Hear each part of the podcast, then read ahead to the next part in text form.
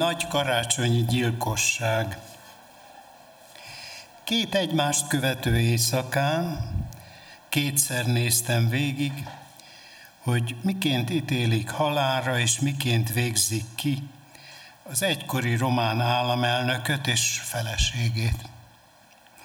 Nem tudtam vele betelni.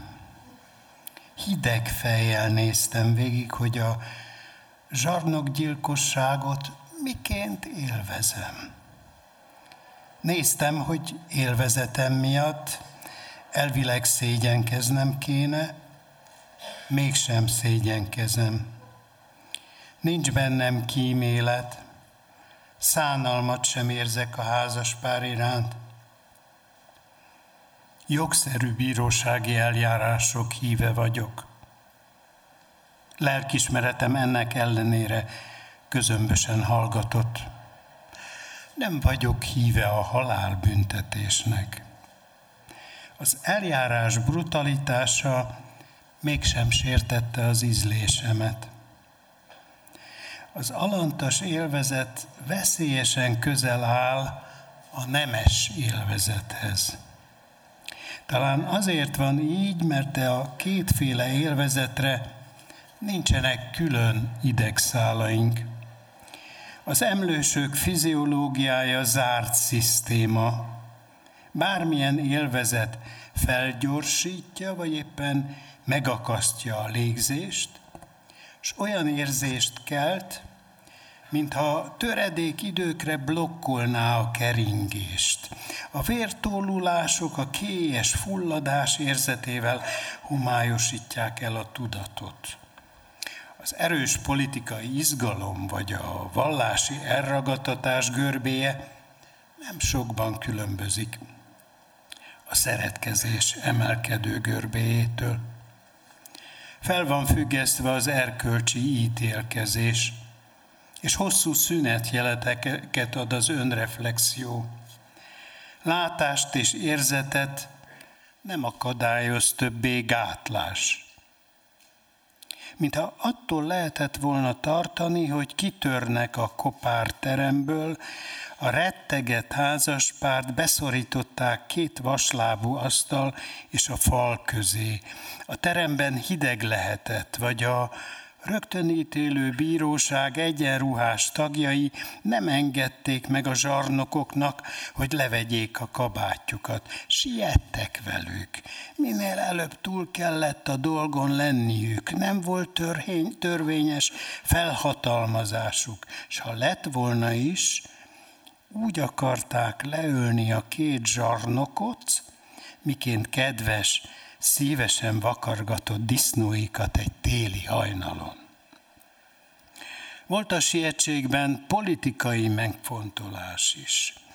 Amíg életben vannak, minden restaurációs kísérlet legitim, s akkor nekik lesz végük.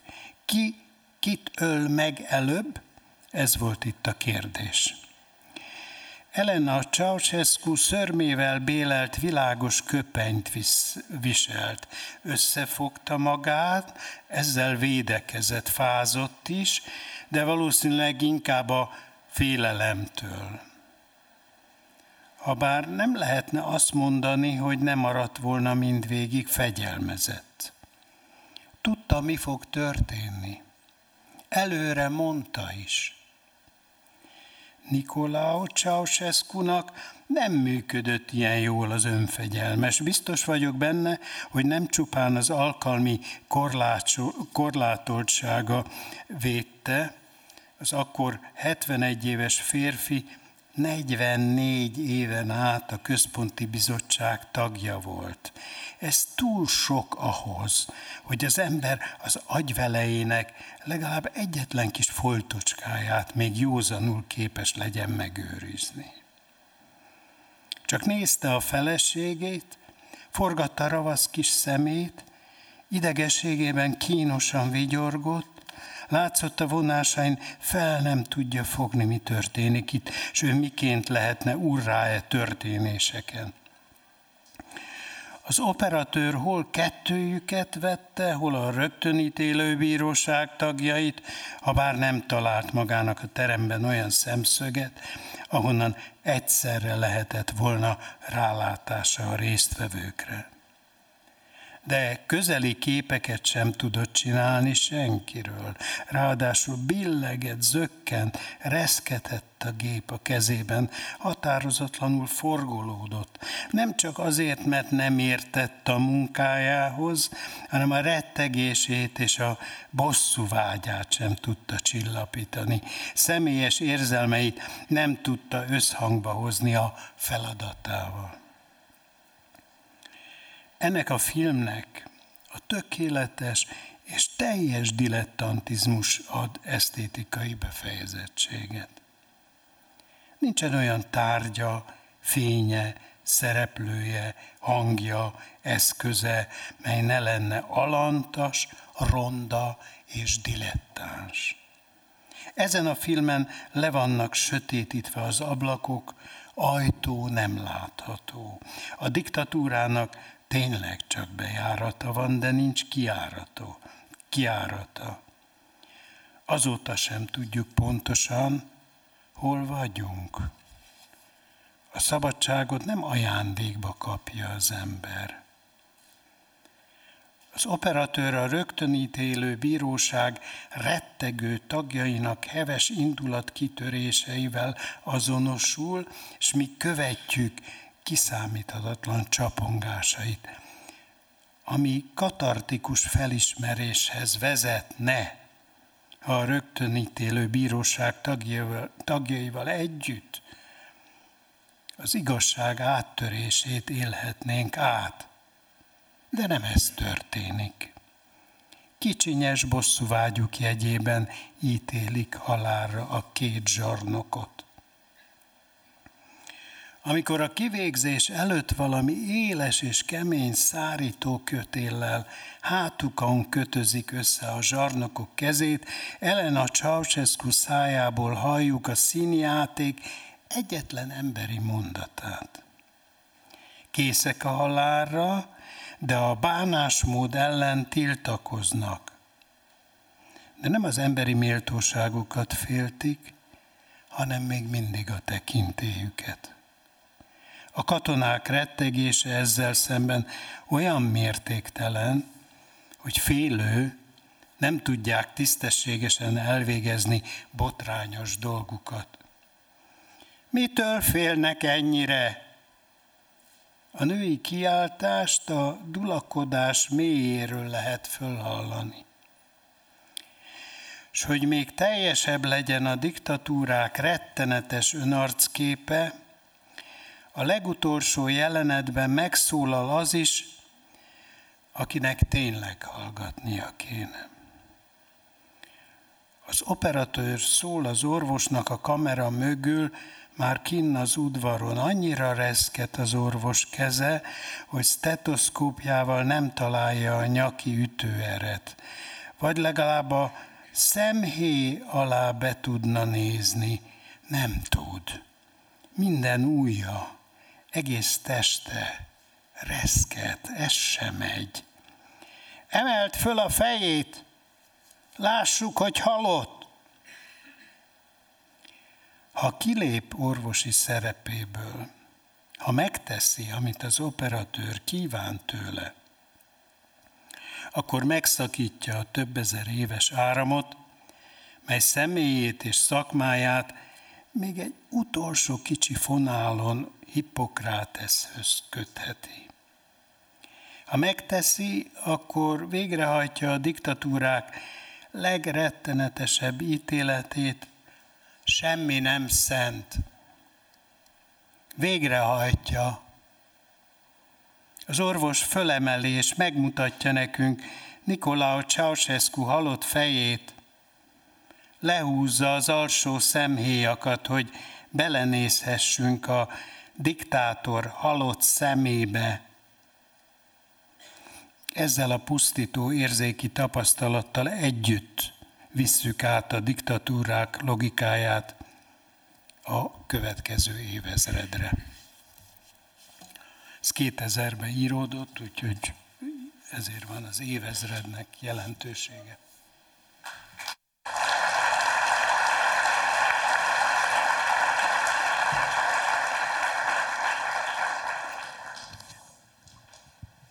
Jó estét kívánok! Kedves Péter, én meg is ragadnám az alkalmat, hogy in medias res azonnal ehhez a szöveghez kapcsolódó kérdést tegyek föl. Nekem nagyon megütötte a fülemet ez a hármas párhuzam, hogy a politikai izgalom, a vallási elragadtatás és a szeretkezés, az tulajdonképpen valahogy közös nevezőre hozható. Na most én azt sejtem, vagy én legalábbis, hogy úgy mondjam, politikai szempontból teljesen, ö, nem tudom elkép, teljesen ö, ahedonista vagyok, sőt, teljes anosz, anorgazmiába szenvedek. Hogy lehet politikai izgalomba jönni? Tehát Hát van rá példa a történelemben, nem egy, nem kettő. A, ezeket a tömegjelen, az itt lévők egy része valószínűleg maga is részt vett ilyen tömegdemonstrációkon. Egy része túl fiatal ahhoz, hogy igazi diktatúrát láthatott, de hát diktatúrákban ez megtörténik, hisztériává fokozódik, közös hisztériává fokozódik, az a politikai hisztéria, amit ösztönöznek. És ez a hisztéria, ez hát bizony olyan jeleket ad, mint a szerelmi élvezet lenne. Az ember megnézi ezeket a tömegjeleneteket filmen, akkor látja, hogy extázisba esett férfiak és nők ordítanak és visítanak, mint hogyha valami egész más történne, és ha azt kérdezik tőlük, hogy akartok háborút? Akkor azt mondják, hogy akarnak. Igen. A másik dolog, ami... Akartok nagy... totális háborút? Totális. Igen, akarunk. A másik nagyon föltűnő dolog az volt számomra, hogy itt mintha ellentmondásba De került. bocsánat, nem, nem válaszoltam komolyan a kérdésre. Tényleg arról van szó, hogy van egy fiziológiánk, ez egy zárt rendszer. Ebben a zárt rendszerben nincsenek elkülönített dolgok. Tehát nincsenek olyan érzékeink, amik külön a, gyermeki szeretetre, az anyai szeretetre, az apai szeretetre, és a nem tudom én micsodára, az Isten szeretetére, vagy Jézus Krisztus iránt érzett szerelemre vonatkoznak. Ez egy, ez egy fiziológia. Ennek a fiziológiának megvannak az idegrendszeri feltételei, megvannak az izmai, ezért ez egy nagyon meglepő tapasztalat, de egy nyolcas alakú izom köti össze az ánuszt és a nemi szervet, férfiaknál is, nőknél is, tehát a kettő valamilyen módon összefügg az egész idegpályával. Nagyon sajnálom, és hogyha ha valaki szellemi izgalomba kerül, de ez állatokon is látható. Kutyákon például a kutyáknak, amikor nagyon izgatottak azért, mert enni kapnak, erekciójuk van. Borzalmas. De így van, hát mert nekik sincs az erekcióra külön idegpályájuk, és az étel iránti izgalomra. Nem véletlen, hogy a, a, a, a, a vallások ezeknek az izgalmaknak a többségét tiltották, és tiltás alatt tartották a töltekezés, tehát a zabálásnak az élvezetét, ami megint csak a hasban vérbőséget okoz, és a vérbőség az kiterjed más has alatti szervekre is, és így tovább. Tehát ez már a főzés műveletében is benne van, mint előjáték. És, az íráséban is, a politikáról való íráséban is? Nem, nem, az íráséban nincs. Az íráséban nagyon furcsa, ez egy aszexuális. Tehát a leg, ö, legizgalmasabb jelenetek is inkább súlyos aszexualitáshoz vezetnek. Kivéve azt, amikor az embernek egy másik nembe kell átlépnie. Tehát amikor tartósan mondjuk egy nőt ábrázol, és én nem vagyok nő, akkor egyfajta záltság létrejön, de inkább a bolondéria birodalmába tartozik, tehát az embernek inkább attól kell félnie, hogy ettől ne őrüljön meg. Mert nem tud átlépni egy kis határ, tehát van egy pici határ, ahol az empátiája már nem működik. Próbálja elképzelni, de nem működik. De bocsánat, megakasztottalak hosszan. Nem, örömmel, örömmel hallgattam ezt a fejtegetést. Még egy dolog eszembe jutott a felolvasás kapcsán, méghozzá az, hogy hát itt van egy ilyen, tehát ez az egy egyetlen írás talán a kötetben, ahol úgy éreztem olvasóként, hogy itt Nádas Péter elvesztette a fejét. Tehát, hogy itt tulajdonképpen irracionális dolgokat rögzít a saját tényével kapcsolatban, elégedetlen a saját tényével, ugyanakkor szinte extázissá, extatikussá fokozza az ítéletfölfüggesztésnek a, a mozzanatát, és tulajdonképpen a szépíró ellenében megy ennek, mert rendkívüli részvétel ábrázolja tulajdonképpen ezt a két, két szemét. Ugyanakkor az operatőrt tulajdonképpen teljesen a fő aktorrá teszi, mint aki egy teátrális zsarnokgyilkosságot a látvány kedvéért próbál megrendezni Miközben Nádas Péter ezt úgy éli meg, mint a történelem fordulópontját, mint egy hatalmas, extatikus, kiemelkedő pontot, és teljesen zavarba kerül saját magától. Nem tudom, ez az egyetlen szöveg talán a kötetben, ahol a logikai kontroll tulajdonképpen szétfoszlik.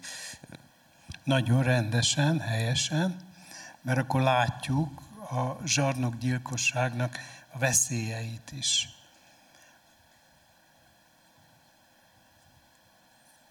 Hogy az előkészíthet egy következő zsarnoki uralmat, mert ha valami nem kontrollált szellemileg, érzékileg, és tényleg kétszer néztem, vagy ötször néztem, tehát sokszor néztem végig már életemben, és egyszer sem tudom kontrollálni, mert az a kettős gyűlölet, ami tehát egyrészt ezeknek a személyek életnek szólt,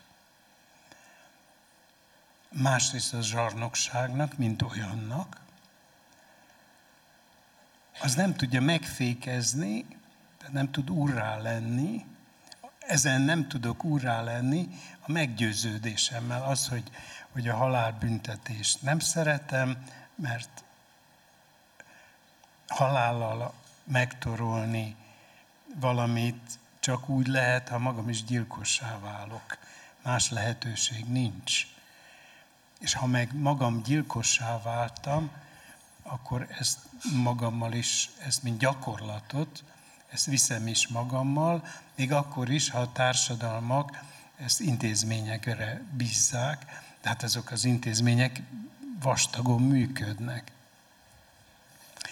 Úgyhogy éppen, hát éppen az volt a dolgom, vagy az a dolgom, az én dolgom, mindig az, hogy a belsőt azt kifelé fordítsam, hogy ez látszódjék. És ha rólam van szó, akkor rólam van szó. Nagyon sajnálom, de rólam van szó. De ezt általában tényleg nem az eszékre bízom, hanem a szép, szép irodalom, szép prózára. Ennek a kellemetlenségeit és a kellemességeit, mert a, az irodalomban az önvallomás, tehát ez a, a belsőnek a kifelé fordítása, ennek nagyon nagy tradíciója van, és számomra a tradíció az mindig kellemes. Végül is van a szövegnek egy indoklása, a Fantasztikus utazáson című eszé, mely szintén szerepel ebben a, ebben a szövegben amely tulajdonképpen hát könyvrecenziónak indul, de valójában tele van szép írói szigetekkel, ezek fantasztikus erejűek, olykor, tehát a halál szorításában tulajdonképpen állandó, állandó egzisztenciális bizonytalanságban utaznak Romániában, Erdélyben, ugyanakkor valamiféle ellensúlyt is próbál, egy speciális fekete humor uralja ezt a szöveget, és közben folyamatosan könyvismertetés is zajlik. Tehát hogy dől el egy szövegről írás közben, hogy milyen utat választ, tehát hogy műfailag merre inklináljon? Én ki, kidolgoztam, hosszú életemben kidolgoztam egy, egy, egy írás technikát, és ez, ez alapvetően a Freudi, Jungi asszociációra épül, tehát ami nem, nem egy esztétikai vagy tudományos kategória, hanem valamennyien így gondolkodunk, asszociációs lépcsőkben, szinteken, a végtelenségig. És ezeknek vannak ilyen zsákjai, ilyen asszociációs zsákjai. Tehát tudom, hogy mi, mihez, milyen emeleten kapcsolódik. És ezeket a zsákokat igyekszem, tehát recenziónak indulok, a barátomnak, a svéd újságírónak, Richard Schwarznak a könyvét recenzálom, akivel valaha Erdélyben egy nagy utazást tettem, vele meg a feleségével, meg egy Le Monde újságíróval, ő a Svenska Dagbladet újságírója volt, és tolmácsként fungáltam, tolmácsként működtem, ami nem, nem könnyű feladat, meg idegenvezetőként valamennyire, de hát én nem ismerem annyira Erdélyt, hogy igazán idegenvezető lehettem volna, de hát minden esetre kényszer idegenvezetőként, és elhárítóként, nem elhárító tisztként, hanem elhárítóként, el kellett hárítanunk állandóan, mert a nyomunkban voltak, a határtól kezdve a szekuritáte emberei, és mindenfélét próbáltak megakadályozni, vagy keresztbe tenni, bekotortak a ruháink és a holmiaink közé, ami miatt a címeket már Budapesten megtanultam, de le kellett húznom a vécén, tehát már nem volt ez a biztonságom se. És aztán meg is támadtak minket többször.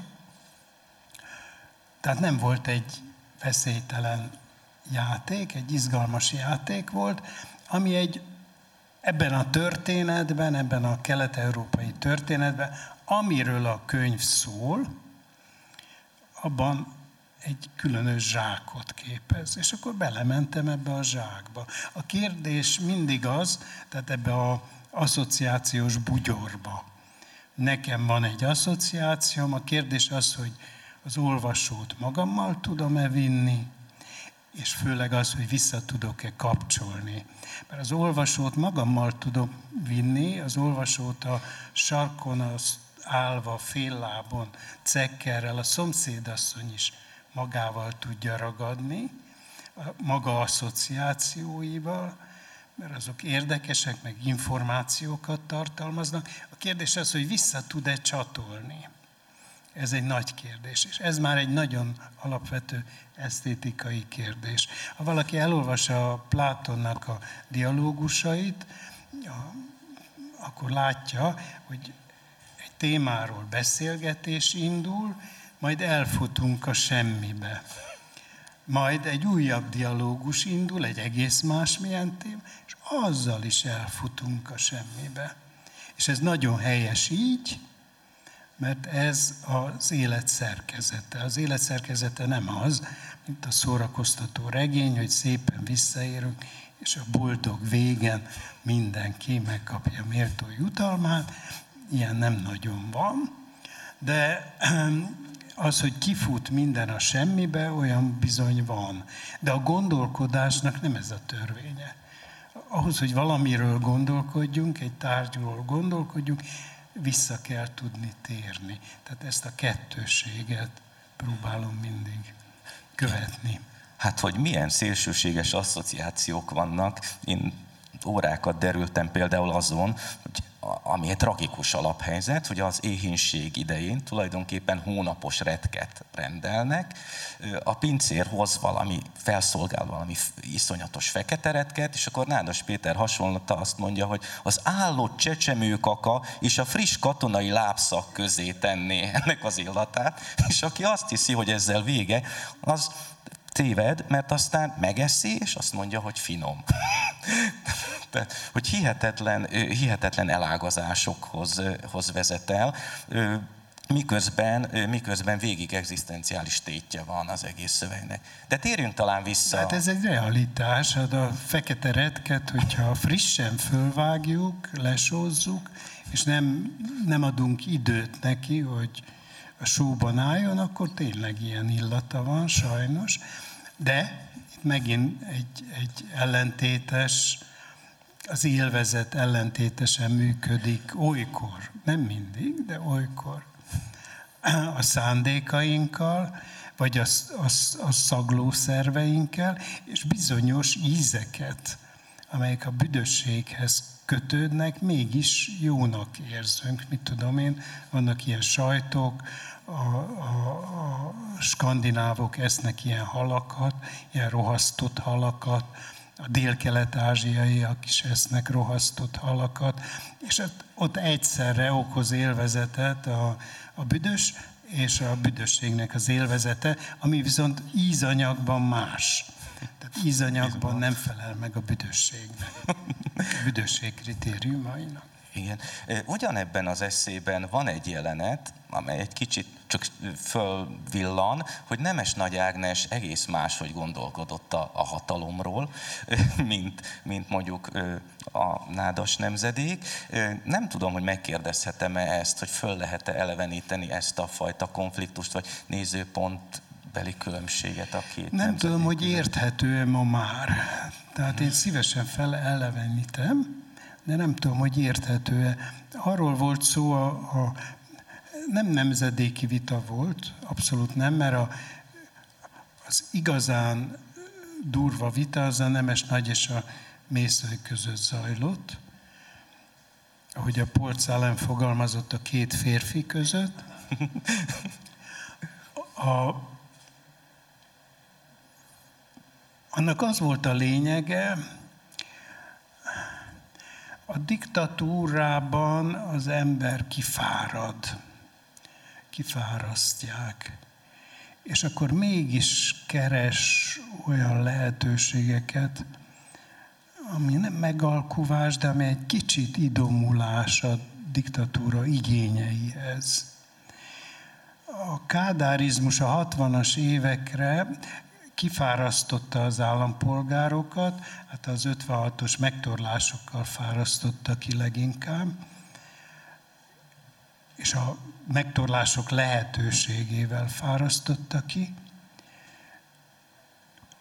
és kifárasztotta önmagát, mert az a diktátor számára is fárasztó, nem csak a, a, a, az alatvalók számára fárasztó, tehát keresett mind a két fél valamilyen lehetőséget. És akkor volt a, a levegőbe függött, illetve meg is mondták, hogyha elkötelezed magad nyilvánosan a szocializmushoz, felé mondták, de hát felé nem lehet elköteleződni. Tehát elkötelezed magad a szocializmushoz, a szocializmus felé, akkor csak egyszer kellett leírni, hogy szocialista vagyok. Ami a, ebben a szovjet típusú diktatúrában nem jelentett semmit. Mert ők, a szovjet típusú diktátor nem volt szocialista, mert antiszocialista volt, és nem volt kommunista sem, mert kommunistákat, a kommunisták egymást már korábban megölték, úgyhogy nem volt. Tehát sztálinisták egymással való viaskodásában megszűnt a kommunizmus, vagy a kommunisták.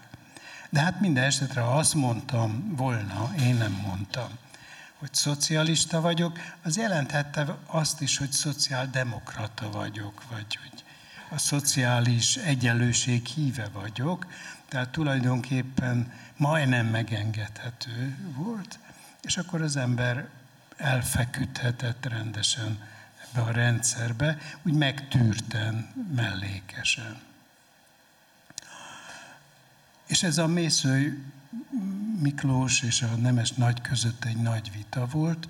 Ők kifáradtak és akartak az Újhold című folyóiratukat tovább akarták vinni valahogy, amiben teljesen igazuk is volt, mint szándékban, és ezért bizonyos értelemben az Ágnes adott olyan nyilatkozatokat, amiben ilyen félmondatokat megengedett magának, és minket viszont, tehát a Miklóst, meg engem, meg másokat, Konrádot, a Arasztit, meg a demokratikus ellenzék tagjait,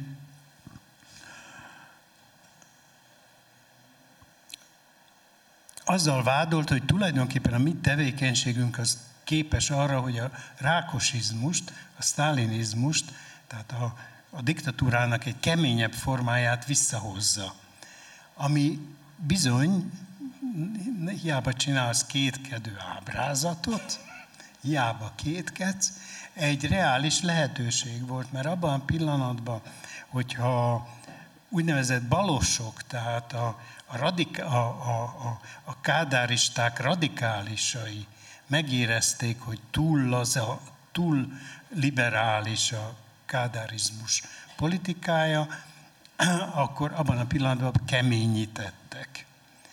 Tehát a nemes nagyék attól fértek, hogy megint egy kemény diktatúra következik, a mi jelentéktelen tevékeny, vagy a demokratikus ellenzék jelentéktelen tevékenysége miatt. A mészői és az ő nyomán én is nem voltam hajlamos a kompromisszumra, mert belátható volt, hogy ezek a megkötött kompromisszumok később aztán milyen nehézségeket szülnek, amelyeket aztán a rendszerváltás után láthatóvá is váltak, meg is, tehát meg is születtek. Igen. Nem beszéltünk még a kötet kompozíciójáról, szerkezetéről, hogy mi is ez tulajdonképpen. Vannak itt olyan munkák, amelyek először most jelennek meg magyarul, sőt olyan szöveg is, amely egyáltalán első közlés, de a legtöbb eszé folyóiratokban másút napvilágot látott, viszont nem őrzi se a korábbi kötetek logikáját, szerkesztési elveit. Arra szeretnék rákérdezni, hogy milyen szerkesztői vagy szerzői hipernarratívát családot álmodtatok meg? Miért így raktátok sorba a szövegeket? Álomról szó nincs, de egyfajta megfontolásról, ez egy válogatott kötet, vagy a válogatott kötet első része, ez követni fogja egy második. Itt inkább a politikai társadalom történeti jellegű eszéket válogattam, és a következő kötetbe, aminek Arbor Mundi lesz a címe, ott a művészeti, irodalmi, esztétikai jellegű eszéket válogattam. Majd lesz egy harmadik kötet is, hogy miért írtam ennyit, és hogyan írtam ennyit, arra nem tudok válaszolni.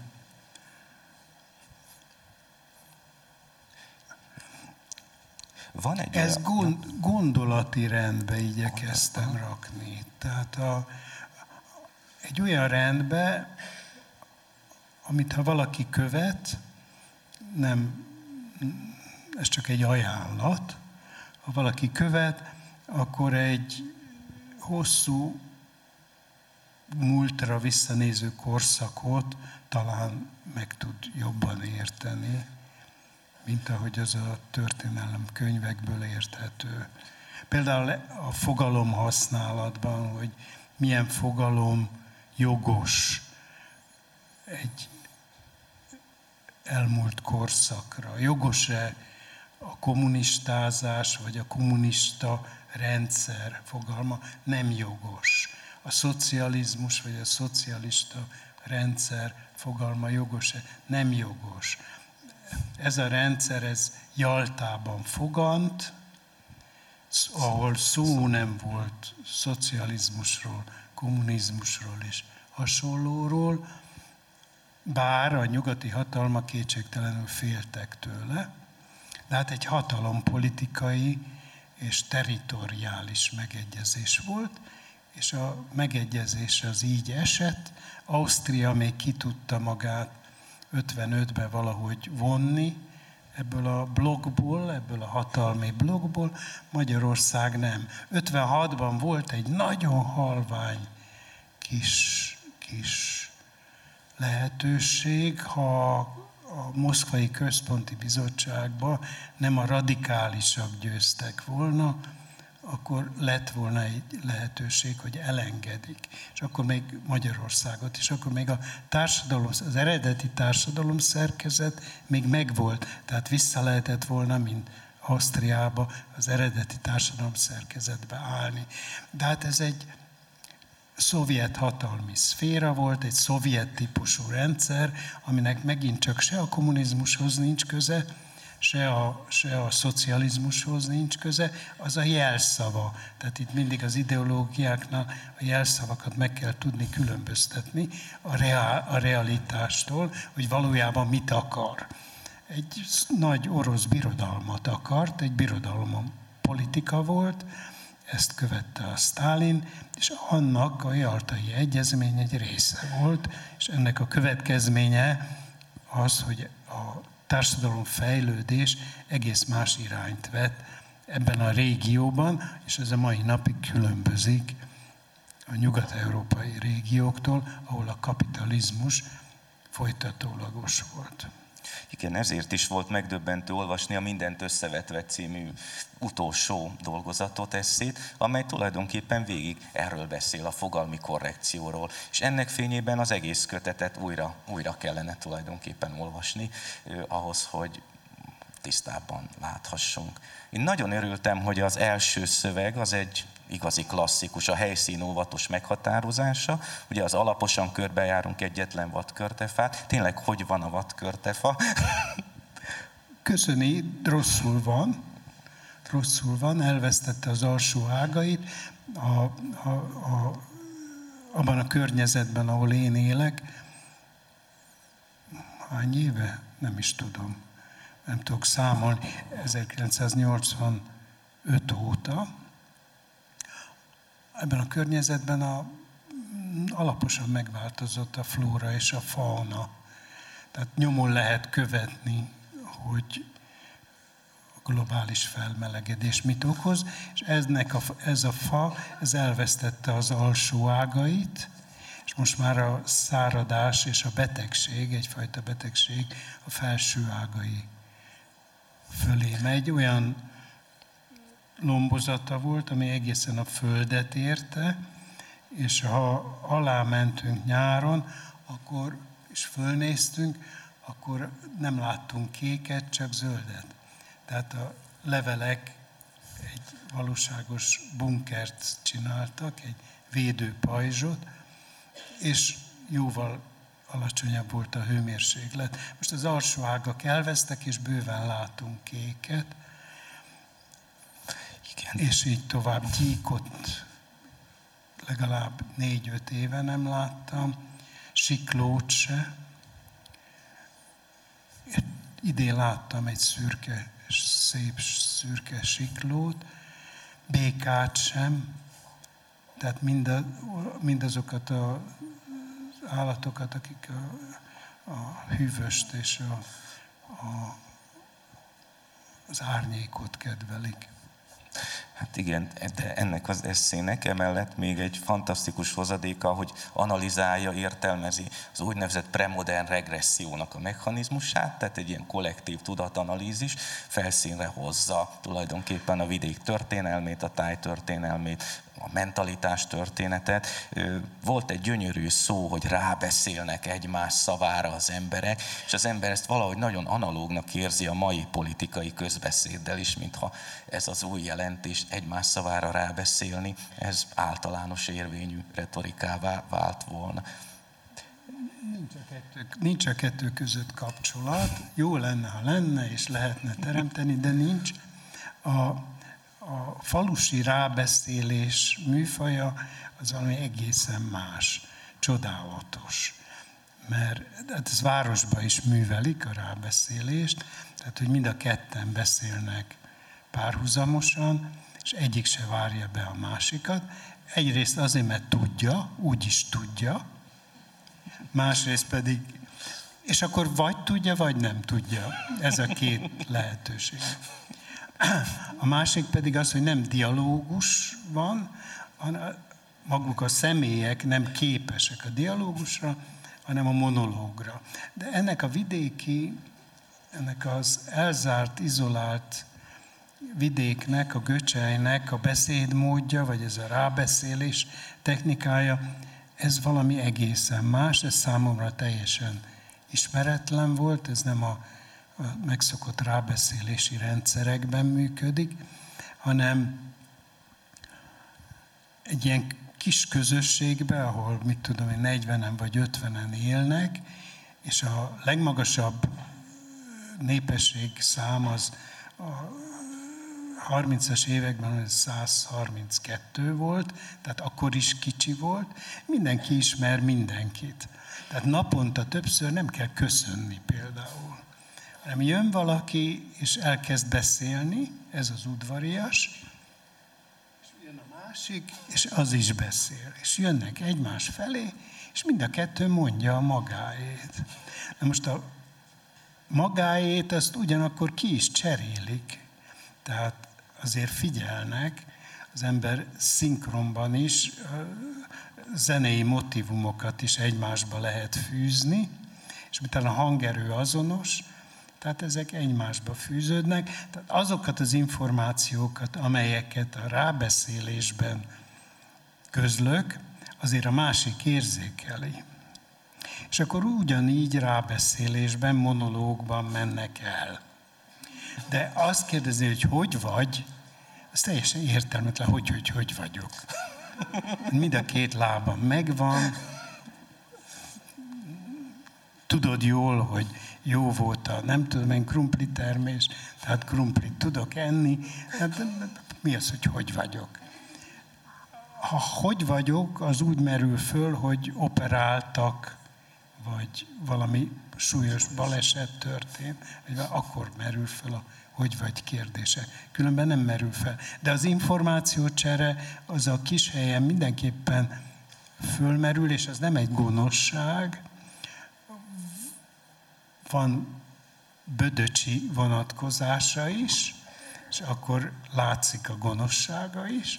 De ez alapvetően nem gonoszság, hanem, hanem egy kis helyen tényleg tudni kell, hogy mi történik. Tehát tudni kell, hogy a másikkal mi történik, és a másiknak tudni kell, hogy velem mi történik. És ennek van egyfajta rítusa, és ez a rítus, ez nem felel meg a modernitásnak. Ez egy premodern rítus. Semmilyen formában nem felel meg. Tehát az én egész neveltetésem ebben a környezetben, amikor oda költöztünk, használhatatlan volt. Köszöntem, semmi értelme, hogy köszönjek. Megteszem, hogy van, amit nem értett, mit akarok tőle, és így tovább. De ez fordítva, aztán mind a két félnek kommunikációs nehézségei voltak, amíg meg nem tanultuk. De aztán kicserélődött a lakóság, mert a, ezek az idős emberek meghaltak, és mi maradtunk ott idősnek. Különösen izgalmas ez, hogyha pár oldallal később ilyesmit olvasni, hogy a vér a szavakból is folyik.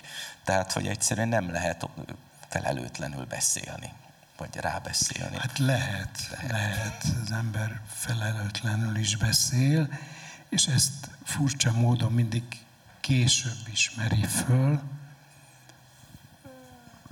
A Kanti kategórikus imperatívus, ez egy nagyon fontos fogalma, vagy pedig nagyon fontos állomása az etikának, az emberi etika fejlődésének.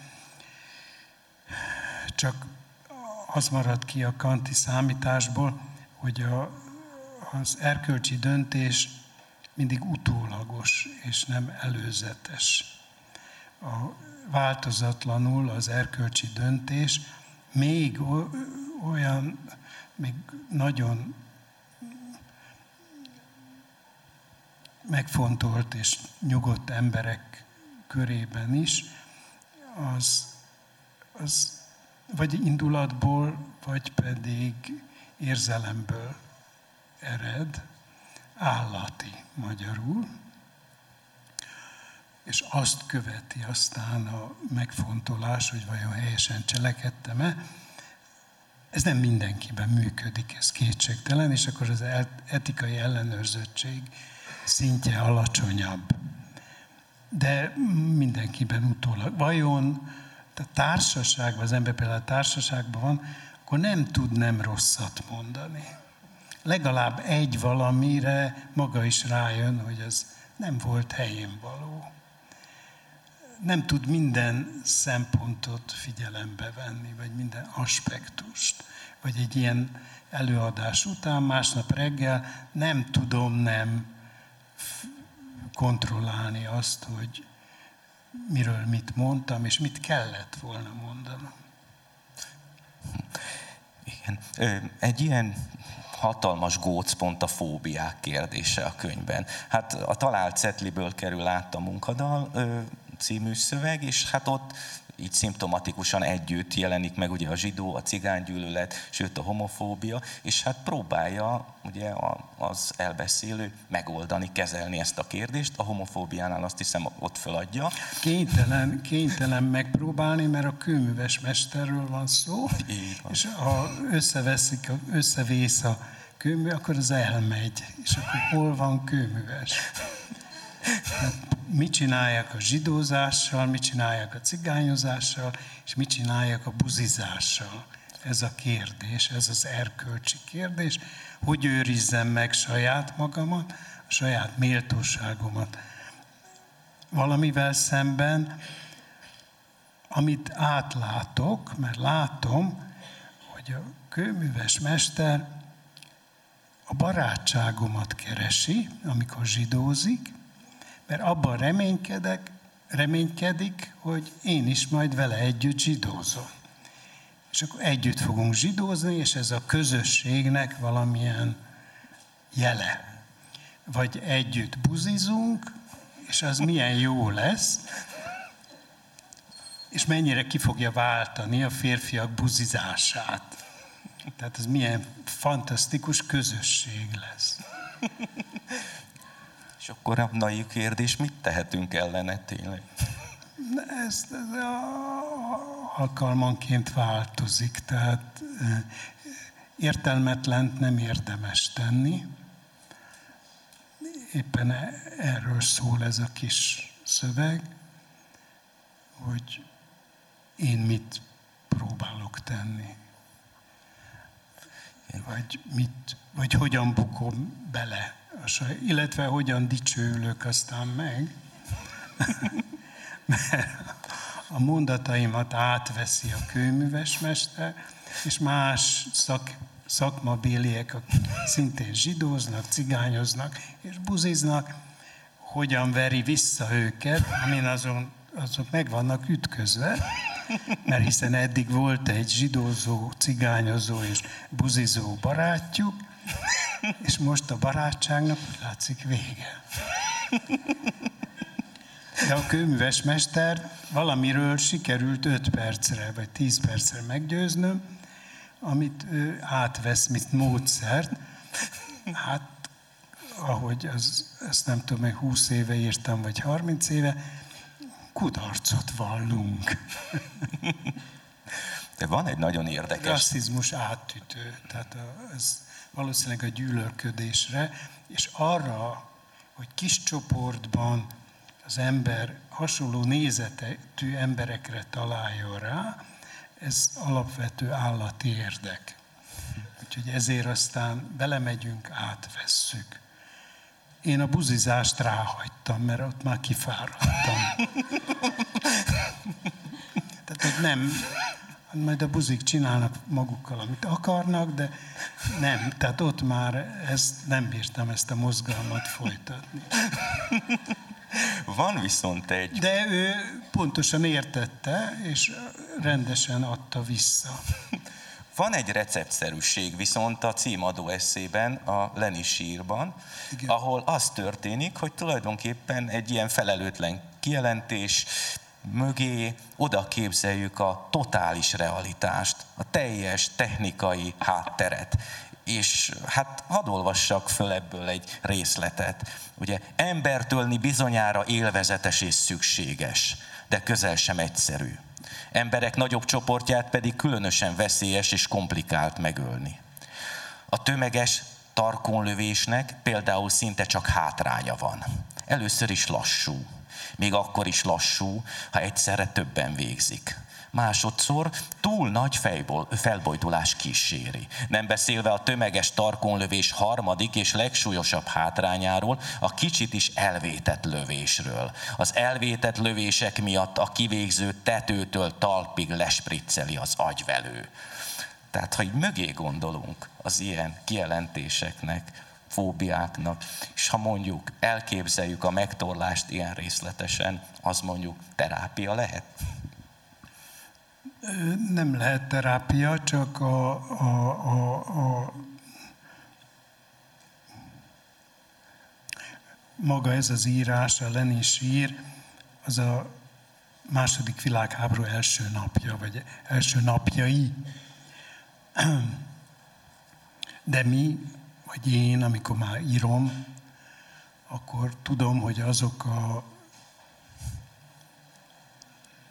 kivégző különítmények, amelyek Ukrajnát, Oroszországot, az elfoglalt lengyel területeket végigjárták, azoknak mik voltak a problémáik a tömeges gyilkosság esetén, minden dokumentum megmaradt, például a 101-es hamburgi rendőr batálion, nem tudom mi az magyarul, rendőr egység, mi egy batálion?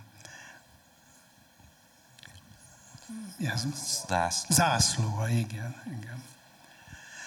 Egy rendőrségi zászló, amelyet ráadásul tartalékosokból állítottak föl Hamburgban,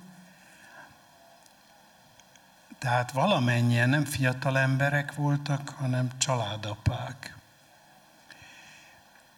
És Ukrajnában kellett tisztogató akciókat végrehajtani, és ennek a jegyzőkönyvei, ezek nagyon pontosan fennmaradtak. Nagyon nagy nehézséget okozott nekik, összeterelni a falvak lakóit, vagy a zsidókat, gyerekekkel és öregekkel együtt, levetkőztetni őket, és kivégezni őket. És ezeknek a nehézségeknek az egyike a tarkonlövés. A tarkonlövést az csak elkülönített egységekbe lehetett csinálni, tehát külön kellett, meg, meg kellett ásatni azokat a sírokat, amelyeknek a szélére fölállították ezeket az embereket, akiket ki akartak végezni, és az egyenként, tehát egy ember egy embert. És ha nem jó a távolság, akkor az agy valóban spriccel. De ha jó a távolság, akkor is csúszósá válik ezeknek az árkoknak az oldala, plusz a talajvíz elkezd emelkedni. Na most ahhoz, hogy ezt el lehessen viselni, ahhoz nagyon nagy alkoholmennyiségre van szó, ö, szükség. Erre ezek a hamburgi fűszeresek és villanyszerelők, és nem, nem volt előkészületük. Nem voltak fölkészítve. És bár joguk volt megtagadni, és semmiféle következménnyel nem járt.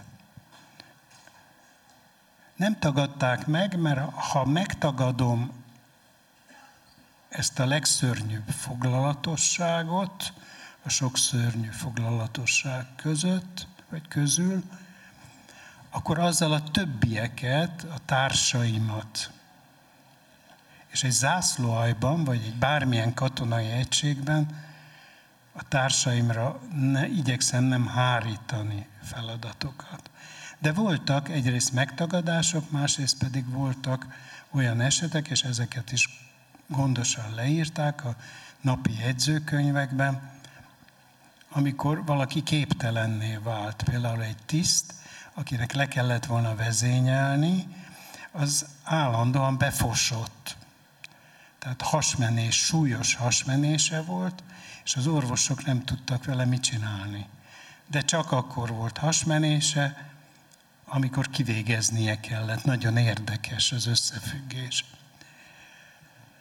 A meggyőződése az az volt, hogy ezt végre kell hajtani, ezeket napi parancsba is adta, de ő maga nem volt rá képes.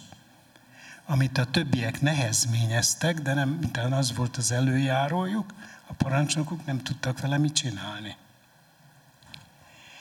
Úgyhogy a rasszizmus az a háború első napjától elvezet a, vagy a, a, a, a, a, a, a nácizmus hajnalától elvezet ehhez a kivégző osztagig, és még tovább. És erről dokumentumaink vannak, és ezeket a dokumentumainkat nem érdemes elhallgatni, csak azért meg kellemetlenek. A víz megtelik, vagy a vízzel megtelik az árok, és a vízben nem csak hullák lebegnek, mert nem mindenkinél, nem csak a tarkon lövés sikertelen, hanem olykor a lövések is sikertelenek, és az illető túlél. És az illető nem tehet róla, de küszködik. És az hangokkal jár, és látványjal. És azzal akkor valamit a kivégző osztag tagjainak tenniük kell. És tesznek is. De félő, hogy maguk részeg állapotban belecsúsznak az árokba, és ezre is nagyon sok példa volt, hogy belecsúsztak bizony. Külön blokkot képez a holokauszt tematika, és van ott egy meglepetés, a Kertész Imréről szóló írás, amelyet az ember mondjuk az irodalmi eszék közé sorolna. Miért is? Hogyan került ez a szöveg ide? Hát éppen azért, mert a, a, a szövegnek az a lényege, hogy a kertész munkáját elfedi a témája. Erről ő maga nem tehet, de a téma olyan súlyos, hogy nem vesszük észre, vagy nem figyelünk arra, hogy mit csinált, vagy hogyan csinálta, vagy mivel csinálta arra sem figyelünk, hogy mit tudom én, a sorstalanságnak hol vannak a törésvonalai. Van két erős törésvonala. Na most ezt a politikai figyelmünk, vagy figyelmetlenségünk miatt tesszük, mert annyira súlyos és rémszerű maga a téma, amit ő egyáltalán nem úgy fog föl. Egyáltalán az első pillanat éppen ez benne a nagyon érdekes, ez a találmány jellegű, hogy azt egy filozófiai ötlettel oldja meg, azt gondolja, hogy egy olyan gyereket fogok ábrázolni, aki a nácikkal tart. Mert tényleg az a véleménye, hogy ilyen csürhében, egy ilyen csürhében, hát valakinek rendet kell tennie. És ezek csak rendet tesznek. És azzal, hogy ez kifordítja, elsúlyosítja bennünk magát, a, még súlyosabbá teszi. Valami olyasmire utal, ami minden embernek sajátja, antropológiai sajátja, hogy ahogy a kegyetlenségeit, vagy a, az erkölcstelenségeit alig-alig tudja megspórolni, nem tud eltekinteni az empátiától sem. A 101-es zászlóajnak a, a, a tagjai, akiknek saját gyerekeik voltak otthon, ettől nem tudtak eltekinteni, amikor az anyáktól el kellett a gyerekeket szakítani, a mesztelen anyáktól a mesztelen gyerekeket, hát ami a kisgyerekeknél különösen hát nehéz lehetett. Igen, az eszének tényleg...